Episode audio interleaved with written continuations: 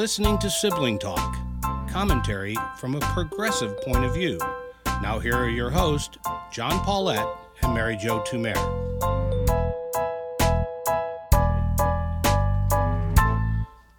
Hello, I'm John Paulette.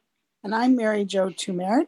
You know, Mary, it turns out, much different than you and I were taught, that uh, telling a lie about something is not really saying the wrong something that isn't true.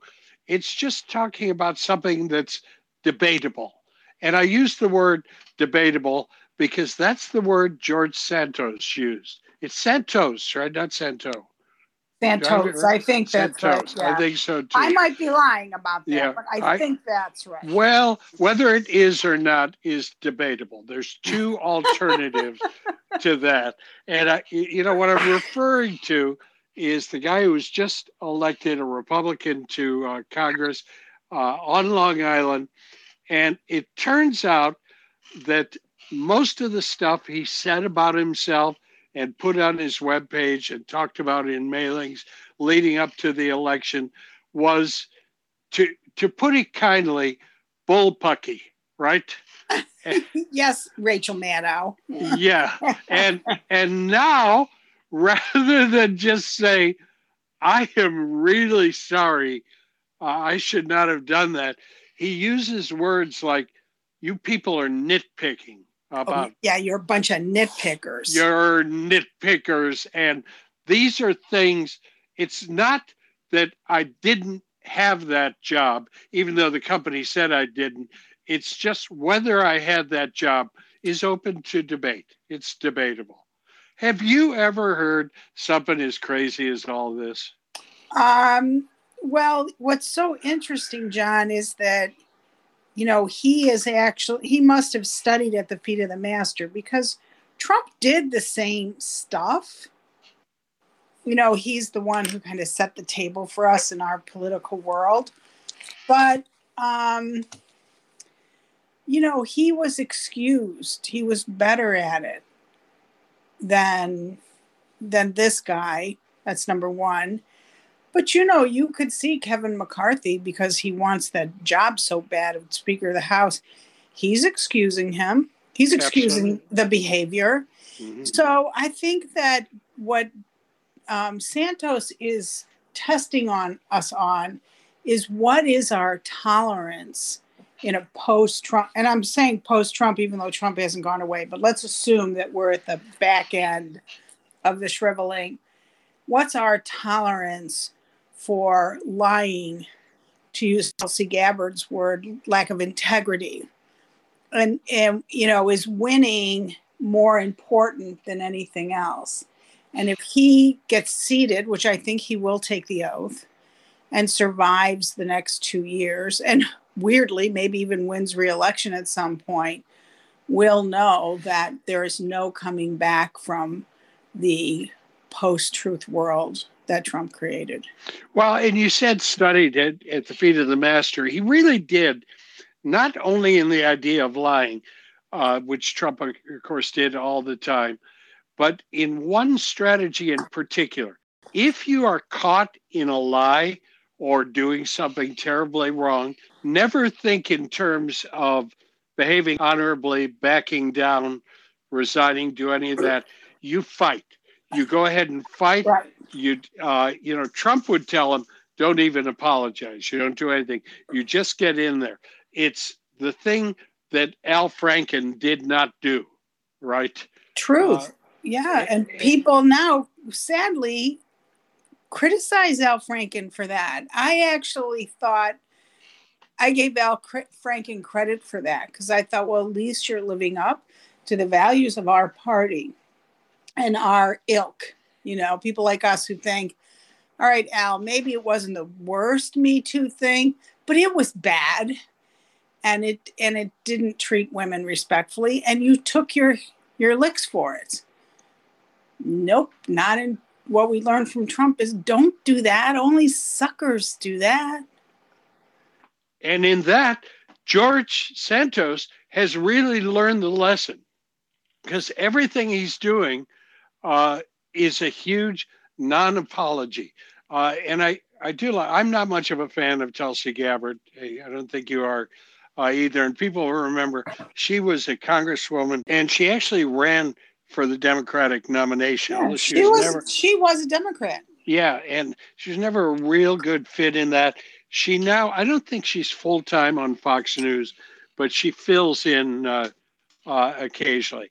Uh, but I got to tell you, her interview was actually very good. I thought she really held uh, George Santos two things. When he would begin to talk around things, she would go back and say, "What do you think integrity is? What do you do you mean by that?" And you know what's so striking is how he wants to, like Trump always did, screw with the language. I mean, others have done this. Nixon used to uh, do this. Many others have. Uh, rather than just say, I lied about my re- resume, I embellished it. I mean, if I was running one of the news outlets, I would tell my reporters and anchors, do not even use that word. It's not true. You didn't embellish, you lied about it. Right? Yeah, I mean, there's a difference between saying, I worked at Goldman Sachs and I was a, a manager, a, a group, a group lead, something like that, and you turn that into a director. That's embellishing.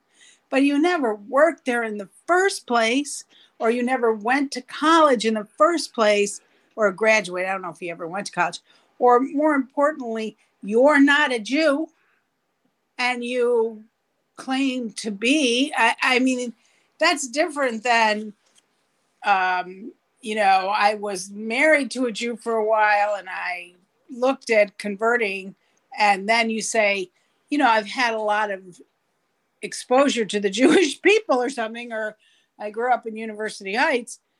No, that dude is he kept saying, listen, I was raised a Catholic, but that doesn't make me a Catholic. Like, in the cultural sense you're talking about, yes, it does. Yeah. It does. And you know, there were a couple of things that really bothered me in particular. One of them is, and he doesn't do this well, but you talk about a classic whataboutism. When he is pinned, Tulsi Gabbard says, but you lied about this. He immediately goes to, what has Joe Biden been doing for 40 years? I know, he's been lying what? for 40 years. I, I kind of was like, that takes a really huge sack of balls. Yeah. Um, compare Joe Biden's 40 year career to what you're accused of right now. You know, I'm always bothered by this distortion of language.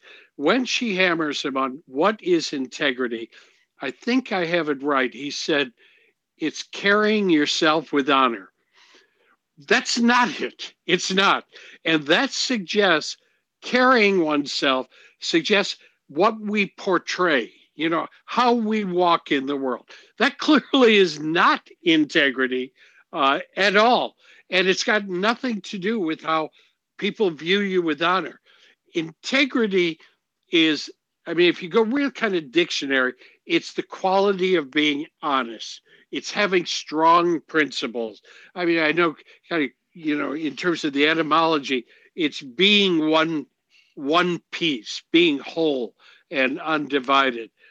In any case, it's not any of those things, which kind of suggests to me, George, not only don't you have integrity, hell, you don't even know what it is. It might have helped him to go to college. But what's interesting about the, the definition you gave, the etymology of integrity, is that makes sense, right? Meaning we are a whole person and every part of us is presented in the decisions that we make. And you're making decisions internally like, is that consistent with what is true, what is right, what I believe in, who I present as a human being? And that dude, he, I don't know, I, I guess I'm I have a whole other thought and question I want to ask you, which is Have we gotten to the place, John, that winning is so important at any cost? And those who cheat to win, we forgive. And I don't care if it's in sports, you know, remember Tom Brady and the deflated football, that kind of thing. is it um, you know Trump like had to win the election even if that meant destroying the democracy to do that? It's the gerrymandering of all these districts to make sure that the way it's mostly worked out, but I, am sure there are Democrats that would do this as well to make sure that the state of Ohio is always a Republican state, even if that doesn't reflect the reality of the state. You know, it's winning at all costs if you have to cheat to do it. And I think you and I were talking the other day about the software that these kids can get reports written as AI software. So instead of stepping back and saying, that is wrong, I'm going to be graded on my work, and that's what matters. You say, oh, I need, I have this report to do. I have to get it done. I don't care. You know, like, have we broken down um, what is true and honest about people by having a culture of winning at any cost? Well, in answer to your question, yes, we have come to that point, and I'm willing to give it a name the Kevin McCarthy rule. Oh, but I think Kevin wasn't a starter of it. He wasn't a starter, but let's give the guy some honor, huh? Uh, everybody who talks about Kevin McCarthy, the really only thing that you ever hear that he stands for is he wants to be speaker. He wants to be speaker so bad, so bad that he'll leave George Santos there. He'll promise anything to Marjorie Taylor Greene. Is this what your life is, Kevin, for any human being? Is that it that you want to be something so bad? Now, if you want to talk about a loss of integrity, that's it. And it part of it is the belief that uh, any means are justified by the end if the end is something you want. Yeah, absolutely. It's a terrible thing.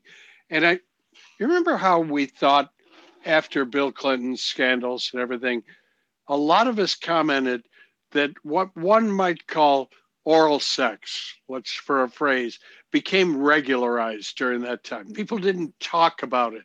Uh, certainly, for nothing didn't happen, didn't happen as much as many men wish it had happened, but it did occur. But it became regularized. I think this uh, means to the end lack of integrity has been regularized to the point that I think many people in this country feel if you don't do anything you have to to get the end you want, you're stupid. You you should do that. Yeah, you're a chump. You're a chump.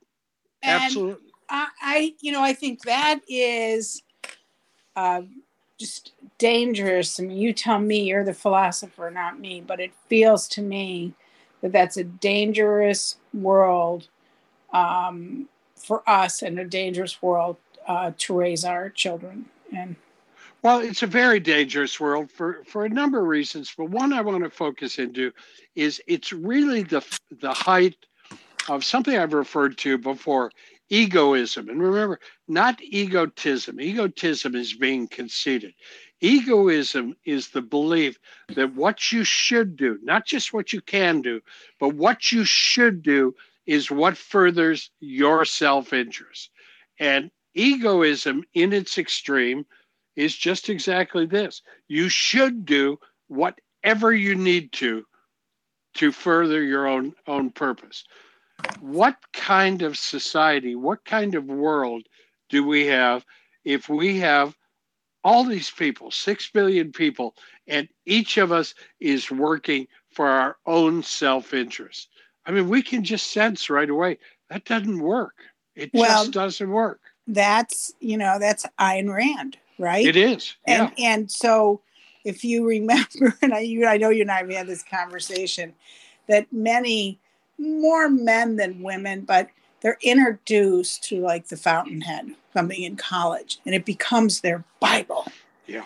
And when anyone tells me that, I always think to myself, well, no intellectual giant, this one. That's just me, you know. I don't know if I've ever said that out loud to someone to their face, but I do think that and I do discount them for exactly the reason that you're talking about.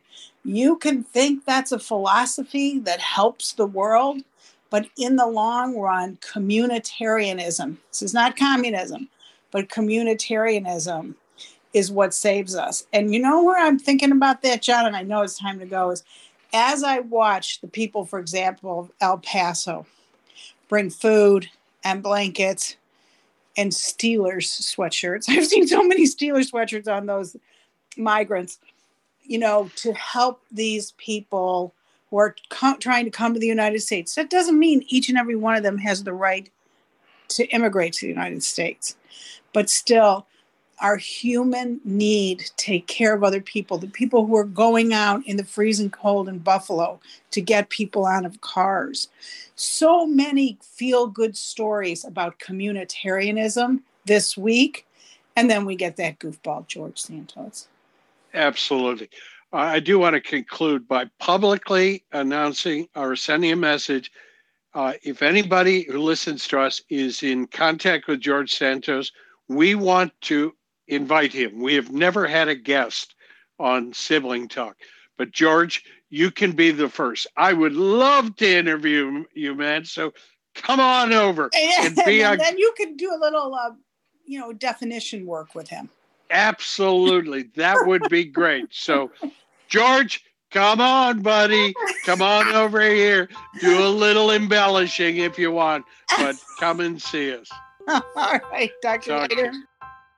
Sibling Talk is a JMP production. Theme song by David Paulette.